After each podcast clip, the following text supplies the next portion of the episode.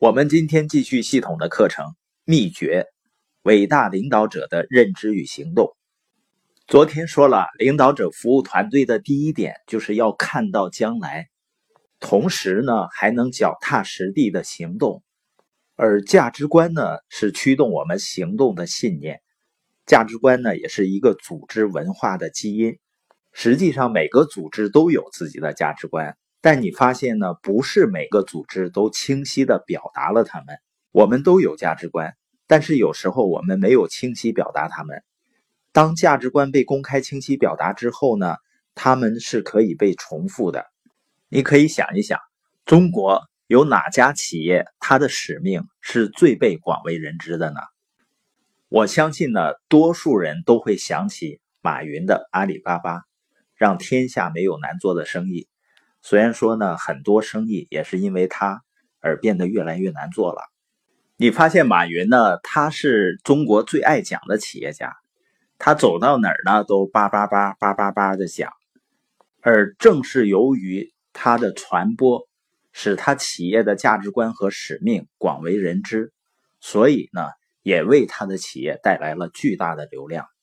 另外呢，很多人在招聘员工或者寻找事业合伙人的时候，他认为呢，他需要的就是人。实际上，你需要的是理念和价值观跟你相同相近的人。也就是说呢，你需要用价值观来吸引人们。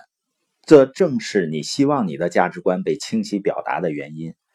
这正是你希望你的价值观被辨认出来的原因，也是你希望你的价值观在前面开路的原因，也是你希望你的价值观形象清晰的原因。很多人犯的最大的一个错误呢，他是以别人是否喜欢、是否接受自己所做的事情来评判自己做的事情的价值。实际上，在这个世界上呢，真正有价值的东西，往往并不能吸引那些理念和价值观糟糕的人。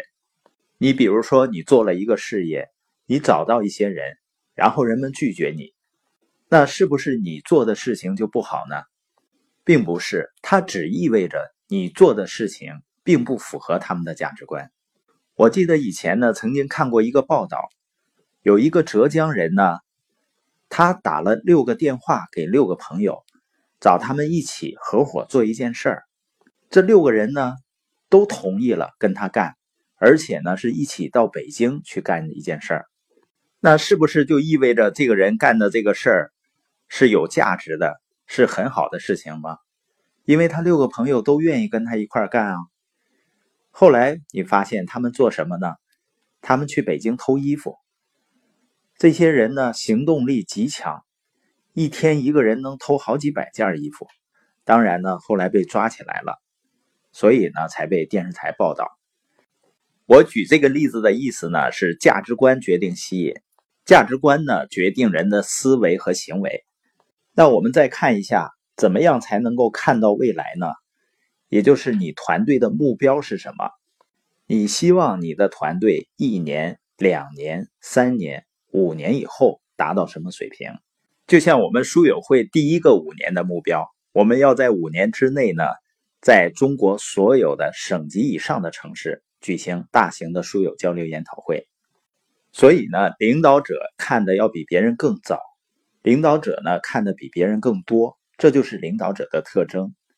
那一个领导者的生活是怎样的呢？领导者的生活就是每天早上醒来，等待着别人赶上来。当然呢，有的时候我们可能会缺乏耐心，我们经常会想缩短这个过程。你会想呢？你怎么还不明白呢？这是没有耐心的表现。因为如果你是一个房间里最后搞清楚的人，你就不会是领导者了。领导者不仅看得比别人更早，而且看得比别人更多。他们的视野非常开阔。领导者服务他人最伟大的方法，就是看到人们的将来，并且帮助人们明确他的将来。他们通过为人们创造有利的、满足他们需要的将来来服务他们。而且呢，看到将来是一种不能授权给别人的领导力责任，因为领导人嘛，都擅长授权。但是呢，有一件事情绝对是不能授权的。我绝对不会对我的团队说：“请你帮我一个忙，好吧？我缺少愿景。如果你不介意的话呢，请花一两个星期的时间帮我想一想，告诉我一些我可以去跟随的愿景好吗？我从来不会请任何人帮我这个忙。我说，你有没有适合我的愿景呢？我对明天毫无头绪，能不能帮我搞清楚，然后回来告诉我？这肯定是不行的，是吗？但是呢，可以和人们分享愿景，要好好的花时间思考将来，这是领导者的责任。很多人一生犯的最大的错误是什么呢？就是没有花足够的时间去思考未来。